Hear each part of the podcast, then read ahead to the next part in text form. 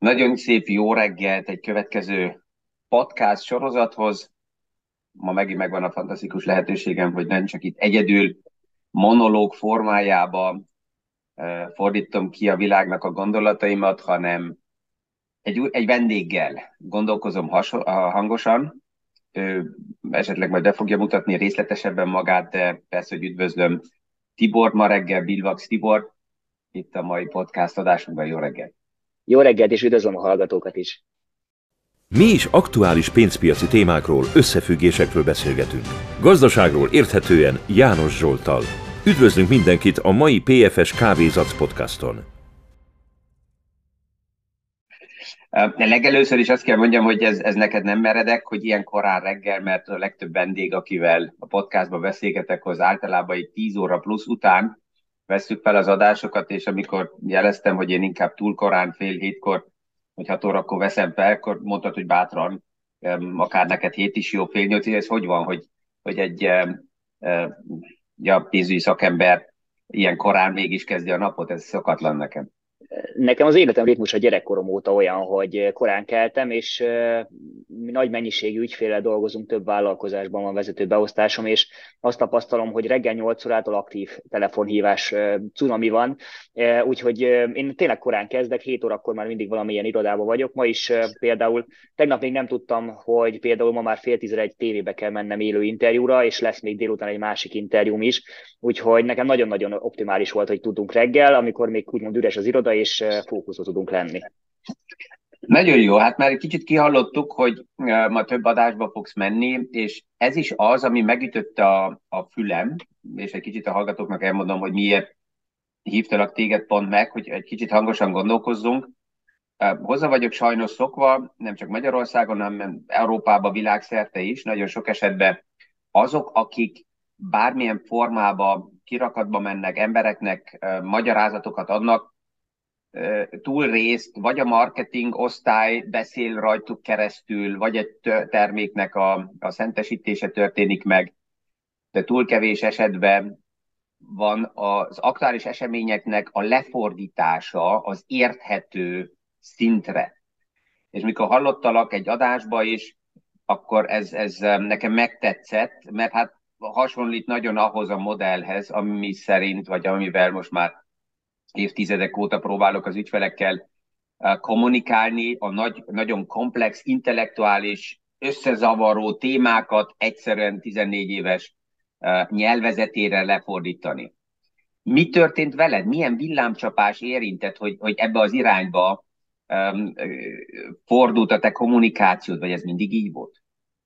Alapvetően én nagyon-nagyon gyorsan beszéltem mindig is. Az előképzettségemről annyit kell tudni, hogy én közgazdász, pénzügyi elemző, befektetési, biztosítási és banki termékekhez is szakértelemmel rendelkezem, vagy legalábbis papíron van róla, a magyar Corvinusztól az amerikai élen keresztül mindenhonnan szereztem papírokat, és nagyon sok ügyféllel dolgozom most már 15. éve, és azt tapasztaltam, hogy az ügyfelek nagyon speciális tudással, vagyonnal, egyebekkel rendelkeznek, de a saját szakterületükön, Viszont ahhoz, amivel mi értünk, nem értenek, és ő nem azt keresi, hogy valaki szuperlatívuszokban beszéljen, hanem egyszerűen értetően elmondja, hogy ez valami neki jó, vagy nem jó, vagy miért jó, és vele gondolkozzon. Tehát amikor elolvasok egy gazdasági vagy pénzügyi hírt, mondjuk valamilyen nagy magyar eh, portálon vagy angol portálon, rengeteg nagyon szuper adat van, ami nekem lefordítja az agyam, de egy átlag ember az nem érti, hogy neki most mit jelent az, hogy 22% az infláció, vagy mit jelent, hogy 345 volt mondjuk a gázára, és ezt le kell szépen folytani neki, hogy ez figyelj, ez azt jelenti, hogy neked a villanyszámlában ennyi lesz, vagy az azt jelenti, hogy ha te mondjuk bemész a boltba, mondjuk ahogy én már májusban mondtam, hogy 1000 forint lesz a kenyér, hogy 1000 forint lett most a kenyér. És azt gondolom, hogy szerintem még drágább lesz a kenyér a magyar boltokban, van. Azt is látni kell, hogy például júniusban tetőzött mondjuk a nyersanyagpiacon, vagy az élelmiszer termékek piaca a tőzsdén, de ez miért nincs még az ő zsebükben? Tehát miért van az, hogy 1250 volt a búza? Júniusban most meg miért 800 a búza mondjuk, de miért nem érzi? És akkor azért, mert van devizakitettség, vannak úgymond gördülők, mire ugye az asztalra kerül, és azt gondolom, hogy az emberekkel az ő nyelvükön tisztán kell beszélni. Ehhez mondjuk megfelelő kérdéseket kell feltenni, és meg kell érteni, amivel ők foglalkoznak, uh-huh. mert anélkül nem tudsz az ő nyelvükön megszólalni. Ezzel te teljesen szembe mensz, ugye azzal, amit nagyon sok esetben látunk, hogy főleg a, a politikának, nagyon sok esetben a mainstream médiának nem főtétlen ez a célja az embereknek egyszerűen érthetően lefordítani az összefüggéseket. Ugye ezt többször kritizálom is, hogy akár egy, egy központi bankok elnöke is um, nem, az, nem, nem be kellett volna adják a derekukat, uh, és, és um, az emelkedő infláció ellen a kamatemeléssel azt szugerálni, hogy ők ezt tudják kezelni, hanem kimenni és az embereknek az összefüggéseket elmagyarázni, mivel ezt nem tették meg, ezért részben ugye kritikus irányba is mentek el a kamatok, de te, te szembe mész ezzel. Tehát ennek te, te nem, nem, nem, nem politikai manipuláció oldaláról populistán közelíted meg a dolgokat, hanem próbálod az egyszerű összefüggéseket mégis lefordítani. Én, nekem édesanyám egy négy diplomás tanár, és mindig is megtapasztaltam, hogy milyen az emberekkel kommunikálni, de gyerekkoromból iskolában nőttem fel. Biztos, hogy kell tudni, az embereknek meg kell érteni, hogy van a kommunikáció, van a média, van a politika, és van a közgazdaságtan.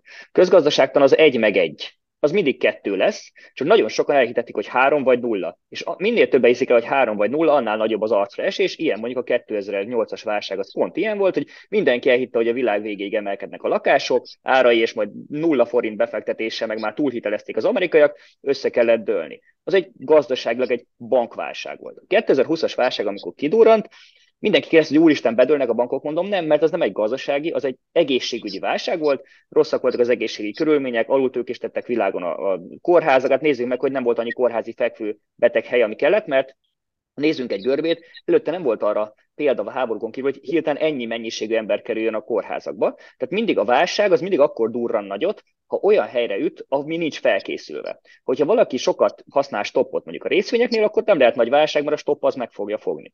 És akkor 2022 megint ott volt, hogy 45 óta nem látott Európa háborút a szinterén, és egyszerűen nem, nem jókor nem volt rá felkészülés. Ne felejtsük el, hogy 2020 elején még nagyjából egészséges emberi test volt az összes gazdaság, és az megbetegedett. És amikor kilábalt a betegségből, akkor jött gyakorlatilag valaki, aki oldalra egy óriási arcul csapta, ez az orosz-ukrán háború, és egyszerűen egy, egy félbeteg állapotban próbáltuk kihúzni. És még egy ilyen történelmi anomália, 2008-as válságot gyakorlatilag az amerikai jegybank kezdte úgymond a kvantitatív easinggel, mennyiségi lazítással, pénzpumpával, bárminek hívjuk, kezelni.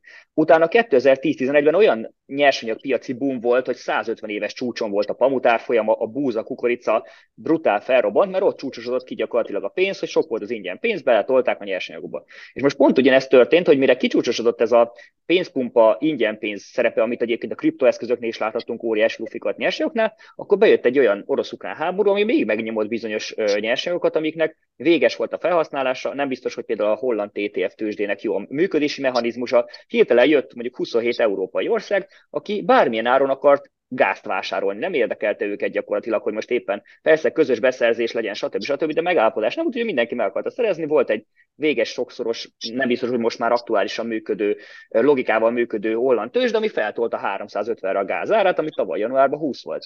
És vannak országok, akik ezt ki tudják fizetni, mondjuk középtávon, stb. Magyar gazdaság az nagyon kevésbé volt föltőkésítve, ugye pont kiköltekezés a politikai kérdésben, ez mondjuk a, a választások miatt, vagy előtte akár ugye a pandémia miatt, és egyszerűen rossz állapotban találta meg Magyarországot, Úgyhogy összességében ez az, amit szerintem most átélünk, aminek még azért a következő év lesz szerintem az igazi nagy kérdőjele. Pont ez a, ugye az aktuális események is, mondtad, hogy általában a krízisek ugye ott alakulnak ki, olyan szervezetnek, és a gazdaság az nem más, mint egy, mint egy testi szervezet is, tehát egy betegség ott jelenik meg, ahol a gyenge pont van. Ott, ott fog kitörni. Um, így most figyelve, pillanatnyilag melyik gyenge pontot és melyik témát látsz, ami egy következő lehet, amire nincs felkészülve egy gazdaság? Ugye, hogyha mikre nem vagyunk felkészülve, szerintem most egy nagyon-nagyon jó megint magyar példa, hogy én nagyon hiszek a zöld energiában, zöld elektromos autón van, passzív berendezkedésű ingatlanban lakom, 5-6 éve már ezt kerestem, gyűjtöttem, vásároltam hitelre ingatlant. Viszont mi volt itthon a kommunikáció? Használj annyi gázt, amennyit akarsz, mindegy, mi lesz. Most hirtelen mindenkinek leest, hogy ez így nem működik, és egyébként felpörögtek mondjuk a napelemes beruházások, és hirtelen most rájöttek, hogy amúgy nem is bír el a rendszer, és most uh, ugye ezt a szaldó rendszert kivezették, bruttó elszámolás van, ez gyakorlatilag a mostani gazdasági számítások szerint a napelem az nem térül meg. Tehát az új, új rendszer szerint. Ez miért van? Mert nem volt fölkészítve az elektromos rendszer arra, hogy betápláljanak ekkora mennyiségű áramot. Tehát most csak mondok egy ilyen, nagyon ilyen, ez egy ilyen légből kapott dolog, csak hogy érzékeljük, hogyha hirtelen sok áramot tolnánk vissza a rendszerbe, lehet, hogy besül az energetikai rendszer, és mondjuk lehet, hogy lekapcsolja Budapesten az áramot, vagy Fejér megyébe. Na arra, arra hogy vagyunk felkészülve, hogy nincs közvilágítás, a kórházak nem működnek, nem tudod fölhívni mondjuk a rendőrséget, mert mindenki mondjuk IP alapú dolog. Tehát most vagy azt gondoljuk be, hogy mi lenne, ha egy napra lekapcsolnák az internetet. Mi is interneten beszélünk, úgy beszélgetünk az emberekkel, úgy adunk digitális jeleket, úgy, úgy vásárolunk, úgy bankolunk. Egyébként ez egy nagyon furcsa dolog, de, de ez csak egy napról beszélünk, vagy ha valaki néz katasztrófa filmeket, akkor szokott az lenni, hogy még megszűnik a légirányítóval a kommunikáció, vagy nincs áram. És még azon szoktam gondolkozni, hogy az oké, oké, és mi van a levegőben lévő repülőkkel? Tehát elfogy az üzemanyag, stb. hogy szállnak le? Tehát, hogy, hogy az, erről soha senki nem beszél, hogy persze most meghal mondjuk egy Bruce Willis filmben 200 ember, akit mutatnak, de közben lehet, hogy miközben látották a fél országot a Die Hard 4-ben, meghalt még, mit tudom én, nagyon-nagyon sok ember. Tehát ugye ezek, az a továbbgyűrűzés, és a továbbgyűrűzés megállítása az a, az a kérdés. Ugye azt gondolom, hogy egyébként az internetnek a sebezhetőség egy nagyon furcsa kérdés, az energetikai rendszer is. Most sajnos az orosz-ukrán háborúra látva, ugye Oroszország taktikát váltott, és gyakorlatilag a fő energetikai és egyéb pontokat lövi. Jelenleg Kievben nincsen víz és áram, ami egy ország fővárosa, ami rövid távon lehet, hogy egy-két napig nincs áram, de ha nem működnek a kórházak, ha nincs effektíve nem lehet a, a WC-t lehúzni rendesen, vagy fürdeni, ez komoly kérdéseket fog jelenteni hosszabb távon.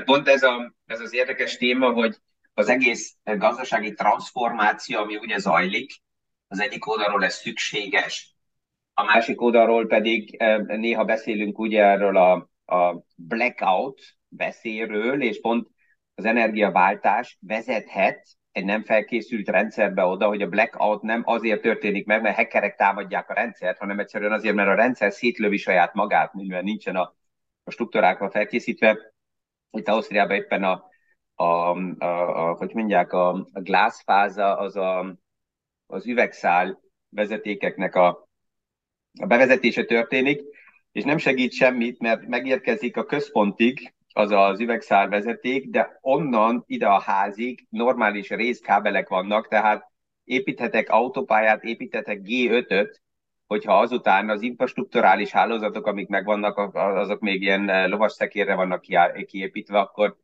eh, nem tud ez működni. Um, a, döntő, és ez, ez az, ami újra megütötte a fülem, ki milyen szemszögből közelíti meg, um, mint tájékoztató is, az aktuális eseményeket. Tehát látja és képes aktuális helyzeteket tovább eszkalálni, és az emberekkel erről is beszélni, hogy, hogy tegyük magunkat immunál azon keresztül, hogy végig gondoljuk, hogy mi minden történhet, és ezért felkészülünk bizonyos helyzetekre, hogy ne lepjen ez meg, ne jöjjön váratlan. De ebben ugye az a nehéz, hogy a tömeg az csordaként jobban érzi magát, és, és így mozog, amit te mondtál, hogy évekkel ezelőtt eldöntöttette saját magad, hogy akkor egy új energiaforrású háttérre építed az életedet, ez, ez egy nehéz lépés. Mert, mert a tömeg ugye mindig azt mondja, hogy oké, mit csinál a szomszéd, mit csinál a barát, ha ők nem csinálják, akkor ez nem jó. Mennyi ellenállást érzelte így, amikor, amikor témákról beszélgetsz, háttérinformációkkal, kimensz, tájékoztatod az embereket, ezt nem mindenki csak tapsal fogadja. Igen, uh, hogy mondjam, a tényekkel való szembenézés, hogyha negatív a tények, az fájdalmas. Tehát mindig azt szokták mondani, hogy minden gyógyulás első pontja az, hogy belátjuk, hogy mi a rossz, és elkezdünk azon dolgozni. Ez, ez mindenre igaz szerintem a, egy emberi kapcsolatra, a szerelmi életünkre, vagy akár a közgazdaságtani lépésünkre, hogyha kicsit idejenek, hogyha van egy, felvettem egy részvény pozíciót, vagy bármilyen pozíciót, és látom, hogy nem működik, azt meg kell tudnom hozni a döntést, hogy azt lezárom. Ha nem kezeltem előre a kockátot, egy take profit, egy stoppal, stb. Tehát nem minden pozícióm az pozitív, nem milyen döntésem lesz pozitív. Ezt amikor én ügyfélek kezdek el dolgozni, mindig el szoktam mondani, hogy nézze, tíz döntésből nem lesz tíz nyereséges, vagy sikeres. Ha igen, az nem hiszek a szerencsébe, de az egy mondjuk egy jó sorozat. De akkor a következő tízben nem lesz mindig az, mi rengeteg lépés ből játszunk, ez olyan, egy folyamatosan játszott kártyaparti, rengeteg, ahol lesznek rosszabb, jobb kártyapartik, vagy egy olyan foci bajnokság, ahol végtelen mennyiségű meccs van, és el kell néha fogadni, hogy vannak kisebb-nagyobb vereségek, viszont hogy valami nagyon brutál nyeres, veszteség van, pontosan, vagy mondjuk azt meg kell akadályozni, tehát nem kell mondjuk túlvállalni magunkat, vagy egy meccseknél is néha az van, hogy mondjuk ha rossz egy széria, akkor esetleg edzőt váltanak, az edző az lehet egy befektetési szakember is, vagy lehet az, hogy akkor át kell gondolni a stratégiát. És azért vannak, ki kell jelölni stratégiai pontokat, és a taktikai szintre lebontani. De az ember nincs azzal tisztában, hogy ennek lehetnek negatív kimenetei is, akkor ő tud igazából a legnagyobb negatív eseményeket átélni, hisz ő azt hiszi, hogy minden szuper, hogy minden tökéletes. Ezért vannak olyan az elmúlt azt mondom 30-40-50 év, mióta pénzügyi innovációról beszélünk, ami sok esetben mondjuk pénzügyileg nem innovációt jelentett, hanem valami jó kitalált ötletet, ami végül nagyon rosszba fordult át, long-term capital management, Questor, bármit kiemelhetnék, és lehet, hogy ez egy jó ötlet csak a végén addig-addig forgatták az egész rendszert, amíg egy nagy lyukat sikerült kiásni maguk alá, beledőlt az egész. És rengeteg ilyet tudnék mondani, mindenki ismerhet ilyeneket, most éppen egy kriptotős, de borult össze, a csodával határos módon, vagy van egy Elizabeth Holmes, éppen a Netflix csinál róla filmet, ő kitalálta, hogy egy vércsebből minden betegséget megmondanak, a Forbes Top 30-ba tették legfiatalabb, úristen, mennyire szuper, aztán hát most kiderült, hogy nem igaz, most 11 évre ítélték, azt hiszem a héten, mert, és a félvilág leggazdagabb befektetői, kockázati tőkebefektetői mindegyik a lába előtt hevert, és nem volt annyi pénz, amit nem fogadhatott volna el. És az emberek tévednek, és az, azt is el kell fogadni, és azt mondom, hogy az élet minden szintjén tévednek. Tehát téved a politikus, téved a közgazdász, téved a buszvezető, mindenki téved. Egy dologra kell odafigyelni, hogy a tévedésünk negatív eredménye az életünkre ne akkor legyen, ami rendbe hozhatatlan. Tehát ne az legyen, hogy, hogy egyszerűen az derék, derékba töri az életünket, hanem a kis tévedéseink egy ilyen építőkocka szerűen mindig csak annyira boruljon vissza, hogy, hogy esetleg tovább tudjunk növekedni, tehát tudjunk bele tanulni, ne az legyen, hogy teljesen megtöri az életünket. Amit te most beszélgetsz, ez nagyon érdekes téma, mert ez, ez, ez számtalan beszélgetésbe és, és helyzetekbe felmerül. Um, az én érzésem az, hogy, hogy így az emberekben, akár az értékesítések, értékesítők is kialakítottak az elmúlt évtizedekben olyan képeket, hogy ha egy dolog mellett letetted a voksot, akkor ott kitartani és ott lenni míg a világ és, és ez a felelősségvállalás, erre az emberek sem nincsenek rávezetve, sem nem szoktak hozzá, hogy, hogy, hogy ezzel az úgynevezett try and error modellel azt mondani, hogy oké, okay, van egy döntés, elindulok, de megnézem, hogy jó irányba haladok, és csak azért, mert elindultam, és látom, hogy jön a fal, tovább gáz, gázdal a pedálon menni tovább, csak azért, mert elindultam, az nonsens, hanem igenis a felelősséget vállalni, és azt mondani, hogy oké, okay, itt a határ, mai informált szerint döntök, kilépek, de ez, de ez ugye felelősséget követel meg, önkritikát, önreflexiót követel meg, és én, én úgy látom, hogy, hogy ez tud kialakulni akár a szofisztikált, komoly tanácsadóknak is egy fontos pozíciójávé, hogy pont ebbe kísérni az embereket, mert a pénzügyi világban az elmúlt évtizedekben, ezt mind a ketten tudjuk, hogy főleg az emberek nem ilyen önreflektált és ebbe a reflexióba kísérő szakemberekkel találkoztak az emberek, hanem a tutit ígérő értékesítőkkel. Ez egy, ez egy radikális paradigma rántás. Zsoltal van egy közös ismerősünk, akiről a Zsoltot ismerem, mint 10x évvel ezelőtt ismertem meg egy Andrásnak nevezett ember. Ő mindig azt mondta nekem, hogy figyelj Tibor, ez ennek a világnak vége, ő Amerikában tanult, pénzügyi célket vezet azóta is Magyarországon. Figyelj, ennek a világnak vége, ez máshogy fog működni. És legelőször mondta, hogy elgondolkoztam, hogy én sosem voltam igazából termékértékes, ezt tudni kell, viszont nagyon-nagyon jó szó ez a terméket adok, vagy érték esítek. És az értékesítés szó benne van az érték, tehát valami értéket adok át, és azt mondom valakinek, hogy valaki azt mondja, hogy tudom a tutit, és azt mondja, hogy most leülök fel egy pénzügyi termékről beszélni, majd gyorsan kirohan a kocsiba, és kivesz egy papírt, mappát, azt, amit töltsék ki egy ilyen Bianco dolgot, az nem biztos, hogy neked lesz a legjobb. Az azt jelenti, hogy valószínűleg neki az egy nagyon jó termék, nem mondom, hogy neked nem lehet a legjobb, de olyan, hogy egy lábon ő tudja a tutit, és mindent egy dolog old meg, az azért nem lehet, mert nem csak egész nap uborkát teszünk, vagy egész életünkben, hanem van, hogy éppen narancsot kívánunk, van, hogy éppen parizert kívánunk, bármit, ez hozzátartozik az életünkhöz, főleg, hogy nem mindegy, hogy éppen milyen élethelyzetben, milyen korban vagyunk, és ezért a komplex kompozit megoldásokra van szükség. Tehát az, hogy az ember oldaláról, adott személy oldaláról képviseljük őt, és vele gondolkozzunk, amiben lehet, hogy éppen 20 évvel ezelőtt egy, egy befektetési életbiztosítás volt a, a jó, 10 évvel ezelőtt egy nyugdíjbiztosítás, most meg egy értékpapírszámla, és itt jön be, hogy és valószínűleg ez mind a három egyszerre jó volt neki, csak más logikával, más akkora összeggel, mindig azt szoktam mondani az ügyfeleknek, hogy azt kell megvizsgálni, mi az exit pont. Tehát amikor tervezünk neki befektetést, akkor nagyon fel kell mérni a kockázati éjségét, stb., de ez változhat az életben, sőt, igazából nem is tudja sokszor az ügyfél a pontos kockázati éjségét, mert valami azt hiszi, hogy nem kockázatos, az amúgy igen,